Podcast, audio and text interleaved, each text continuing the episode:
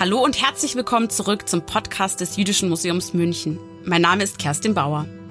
Und auch heute möchte ich wieder von Mordechai Bernstein berichten, auf dessen Lebensreise wir uns in der ersten Folge begeben haben. Und ich kann schon eines verraten, am Ende dieser Folge wird die Welt wirklich eine andere sein. Als kleine Erinnerung, Mordechai Bernstein lebt mit seiner Familie in Warschau. Er arbeitet als Journalist und für das Jüdische Wissenschaftliche Institut, das JIVO, in Wilna.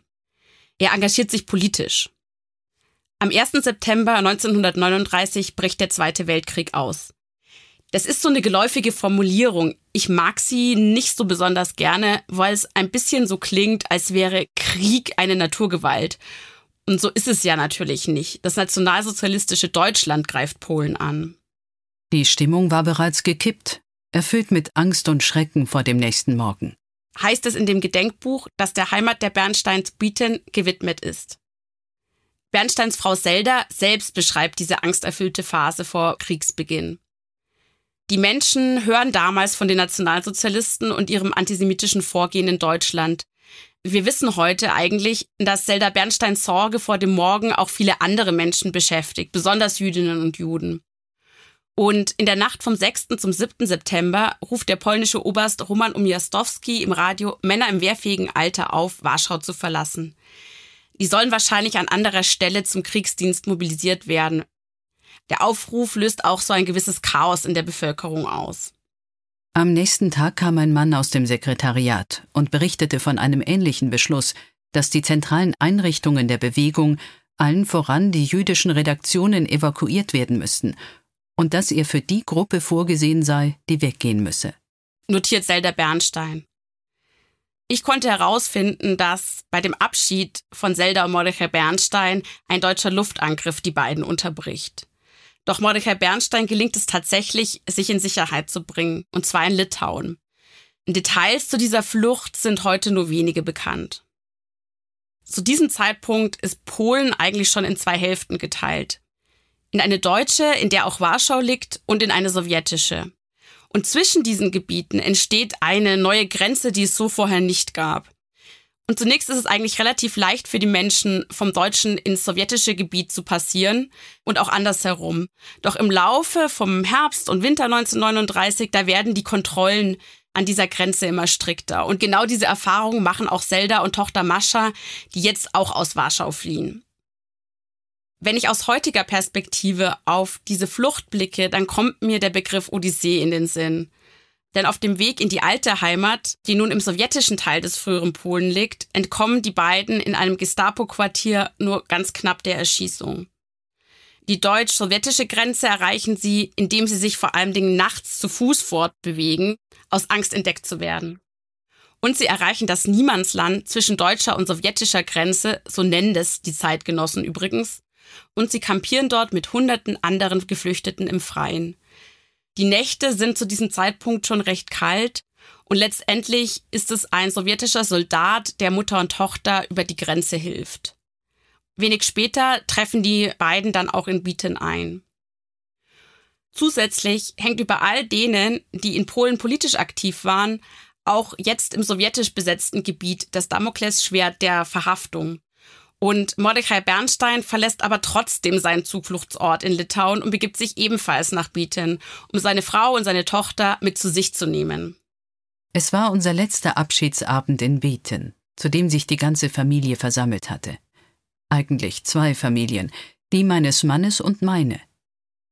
Keiner von uns sprach. Wer konnte schon etwas sagen? Wer wusste denn, wohin unser Weg führte? Welche Aussichten gab es, dass wir uns wieder treffen würden? So beschreibt Zelda Bernstein die Ungewissheit, die die Familie umgibt. Der nächste Weg führt die kleine Familie tatsächlich nach Wilna, auf Jiddisch Wilne. Man könnte fast meinen, dass sich jetzt so eine gewisse Ruhe vor dem Sturm einstellt, der aber eigentlich gar nicht aufhört zu toben. In Warschau wird beispielsweise noch 1940 ein Ghetto eingerichtet, in das Jüdinnen und Juden aus der ganzen Stadt deportiert werden. Und in Litauen also Litauen ist zu diesem Zeitpunkt zwar sowjetisches Einflussgebiet, aber eben nicht in die Sowjetunion eingegliedert. Und Wilna selber gilt auch so als Zentrum jüdischer Gelehrsamkeit und eines jüdischen Kulturlebens. Mordechai Bernstein kann dort auch weiter für das Jivo arbeiten, das hier seinen Hauptsitz hat. Ich selber habe die Stadt hm, in den letzten Jahren auch mehrmals besucht und ich kann sagen, dass ich nur wenige Spuren von diesem reichen jüdischen Kulturleben finden konnte. Die Tochter Mascha erzählt in einem Interview folgende Episode aus Wilna. Sie besucht eine Kinovorstellung des Films The Little Princess mit Kinderstar Shirley Temple. In diesem Hollywood-Streifen spielt Shirley Temple das Mädchen Sarah. Sarah wird in eine Mädchenschule geschickt, als ihr Vater in den Krieg zieht. Und dann so auf verschlungenen Wegen finden Sarah und ihr Vater wieder zusammen und fallen sich dann ganz tränenreich und emotional in die Arme. Auf Mascha macht der Film einen relativ großen Eindruck, weil er sie an die eigene Trennung von ihrem Vater erinnert. Und aus dieser Zeit, da stammt auch ein Foto, das mir bei der Vorbereitung zum Podcast in die Hände fällt. Im Vordergrund, da sieht man so ein circa zehnjähriges Mädchen. Die langen Haare sind zu zwei Zöpfen geflochten. Das Mädchen neigt den Kopf vielleicht etwas verlegen zur Seite, sieht aber direkt in die Kamera. Das ist Mascha. Und hinter ihr steht Zelda Bernstein, ihre Mutter. In Schwarz ihr schulterlanges Haar, eine Mütze und ein knielanger Mantel. Aus all dem Dunkel, da ragt der Kopf schon fast leuchtend weiß hervor. Mordechai Bernstein steht rechts daneben. Solide gebauter Mann mit Schnauzer und Kinnbart, Aktentasche, Hut und Schlips. Und diese dreiköpfige Familie geht ein anderes Mal gemeinsam ins Kino. Marie Antoinette. Als sie das Filmtheater verlassen, rollen sowjetische Panzer die Straße hinab. Die Sowjetunion besetzt nun doch Litauen. Es ist der 15. Juni 1940. Die kleine Familie entscheidet sich jetzt offensichtlich, Europa zu verlassen. Und sie erhält auch ein entscheidendes Werkzeug dafür, und zwar ein japanisches Transitvisum, wie es der Konsul Sugihara in Eigeninitiative an mehrere tausend Jüdinnen und Juden ausstellt. So wie ich das verstehe, fehlen den Bernsteins zu diesem Zeitpunkt eigentlich nur noch einige Papiere zur Ausreise. Am 2. August 1940 verhaftete der NKWD meinen Vater. Sie drangen während des tiefen Schlafs in den Morgenstunden in unser Leben ein, sprangen über den Zaun und schlugen mit Gewehrkolben die Tür ein. Zwei Männer in Zivil und drei grau gekleidete Soldaten mit Helm und Bajonetten im Anschlag stürmten in unser Zimmer. Schubladen wurden herausgerissen, Wände zerschlagen, Matratzen aufgeschlitzt. Mein Vater hatte das erwartet. Er war nicht untergetaucht. Seine Tetschke, sein Attachékoffer war schon gepackt. Es war nur eine Frage der Zeit. So dramatisch gibt Mascha die Augenblicke in The Forward wieder. Die Kräfte der Epoche reißen die Bernsteins also wieder auseinander. Dieses Mal in Form des NKWD, der sowjetischen Geheimpolizei. Dem NKWD sind Bernsteins politische Aktivitäten ein Dorn im Auge. Wir küssten uns schweigend zum Abschied. Wann und vor allen Dingen ob Mascha ihren Vater wiedersehen wird, ist in diesem Moment nicht klar. Denn einige Zeit später können Zelda und Mascha Wilna und Europa mit Hilfe des japanischen Transitvisums dann doch verlassen. Sie kehren dem Schauplatz der Ereignisse also zunächst einmal den Rücken zu. Im Lukischki-Gefängnis sind unterdessen die Zellen überfüllt. Es gibt Insassen, die aufgrund der mageren Verpflegung hungern. Aber in unserer Zelle gab es Gefangene, die versuchten, einen generell guten Geist zu bewahren. Auf ihre Initiative hin wurden Kurse in Sprachen, Literatur und Geschichte organisiert. Wir führten allgemeine Debatten. Der Mithäftling Bernsteins, der das in seiner Autobiografie Weiße Nächte berichtet, ist Menachem Begin. 1977 wird er israelischer Ministerpräsident. Begin steht also für die Gründung eines jüdischen Staates und lehnt den Sozialismus eher ab.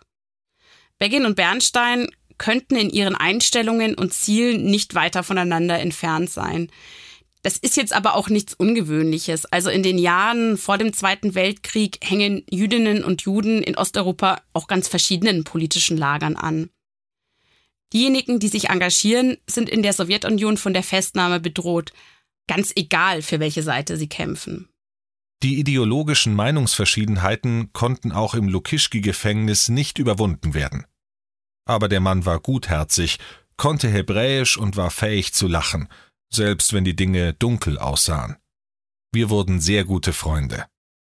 So charakterisiert Begin Bernstein und beantwortet damit eine Frage, die mich schon beschäftigt. Also löst diese existenzielle Ausnahmesituation der Inhaftierung politische Lager auf? Von Bernstein selber gibt es nämlich keine persönlichen Aufzeichnungen aus dieser Zeit und auch nicht aus den folgenden Jahren. In Begins Schilderung wirkt er auf mich zumindest wie ein in seinen Überzeugungen sehr gefestigter Mensch. Während der gesamten Zeit seit 1925 bis zum Zusammenbruch des polnischen Staates 1939 kämpfte Bernstein aktiv gegen die revolutionäre Bewegung. Bei seiner Ankunft in Vilnius schloss sich Bernstein anderen Bundisten an und übte konterrevolutionäre Tätigkeiten gegen die sowjetischen Autoritäten aus. So lautet die Anklage gegen Bernstein, die heute im litauischen Spezialarchiv liegt.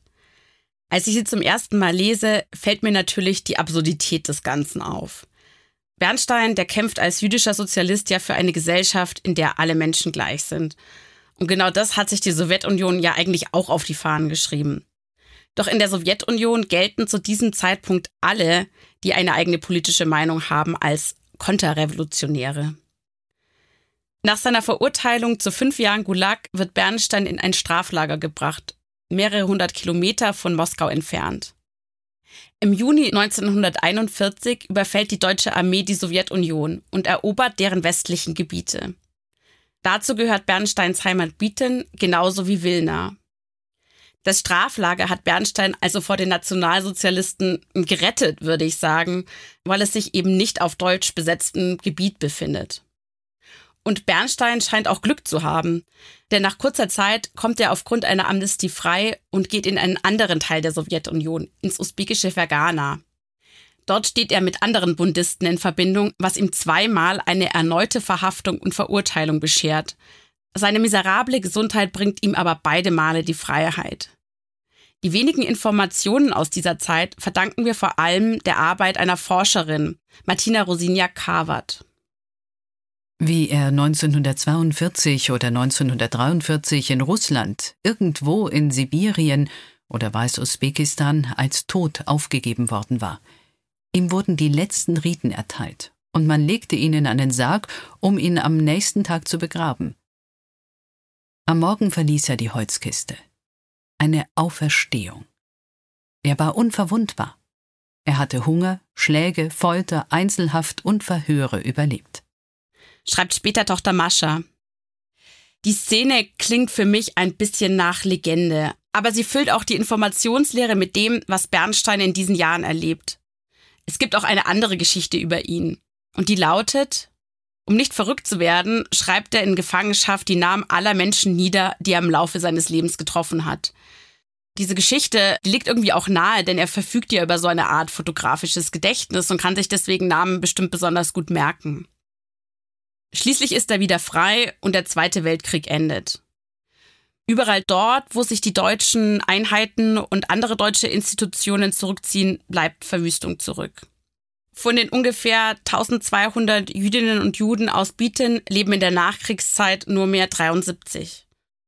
Damals vermutete ich sicher nicht, dass ich das einzige von acht Kindern meiner Eltern, fünf Töchter und drei Söhne, und meine Tochter das einzige von 21 Enkeln sein würde, die das Höllenfeuer überleben würden. Schreibt Zelda Bernstein. Gleiches gilt für Mordechai Bernsteins Familie. Zelda und Mascha aber haben es geschafft. Ihr Weg hat sie bis nach New York geführt. He started communicating with her right after the war. In 1946, he sent her postcards from Warsaw, some in Polish, some in Yiddish, reestablishing a connection er begann gleich nach dem Krieg mit ihr zu korrespondieren, 1946. Er schickte ihr Postkarten aus Warschau, manche auf Polnisch, manche auf Jiddisch. Er baute wieder eine Beziehung auf. And some of the things that he was telling her were very painful. You know, he'd show her, send her a postcard of Warsaw, totally leveled, and say, you know, this is our city. This is what our neighborhood looks like. This is our past. Manche Dinge, die er erzählte, waren schmerzhaft. Wissen Sie, er schickte ihr eine Postkarte von Warschau, das vollkommen dem Erdboden gleichgemacht war, und sagte, Weißt du, das ist unsere Stadt. So sieht unsere Nachbarschaft aus. Das ist unsere Vergangenheit. Erzählt uns Karen Leon aus New York über ihre Mutter Mascha. Mascha, Mordechai und Zelda leben also. Sie wissen voneinander, doch sie sind weiter getrennt. Mordechai Bernstein schlägt sich bis nach Polen durch. Dort leitet er das sogenannte Historische Komitee des Bundes in Lodz. Während der deutschen Besatzung haben die Bundisten Dokumente und ihre eigene Untergrundpresse in einem geheimen Archiv versteckt. Wenig ist bis heute darüber bekannt, Teile werden aber 1946 gefunden. Vor kurzem wurde eine Blechdose ausgegraben, die in der gefährlichen Zeit sorgfältig auf der arischen Seite aufbewahrt wurde. Dort, wo auch ein Teil der Akten des Archivs vom Zentralkomitee des Bund versteckt waren. Es sind Zeitungen, Broschüren, Notizen, Tagebücher und andere Originalnachschriften, die eine Chronik der Jugendorganisation Zukunft darstellen. So beschreibt es Bernstein selbst in der Stimme des Bunds, einer Zeitung. Er veröffentlicht Dokumente aus dem Geheimarchiv, schreibt Artikel darüber. Es gibt sogar 1946 eine kleine Ausstellung dazu in Wrocław, und Martina Rosinia-Kawat hat auch herausgefunden, dass Bernstein Unterlagen außer Landesschaft und nach New York schickt. Der Archivar und Historiker Franz Kurski baut dort nämlich das Archiv des Bunds auf. Bernstein sucht außerdem Archivalien zu seiner Heimatstadt Bieten. In all diesen Tätigkeiten sehe ich eigentlich so einen Versuch der Rettung eines Vorkriegspolens, das es ja so nicht mehr gibt. Und in mir weckt das die Frage, kann Polen überhaupt noch eine Heimat sein für Bernstein? Es sprachen Silke von Walkow, Clemens Nicol und Kerstin Bauer. Text und Redaktion Kerstin Bauer, Ton und Technik Alexander Sippel, Soundgarden Audio Guidance. Weitere Informationen zu Mordechai Bernstein und die im Podcast verwendeten Quellen finden Sie in den Show Notes.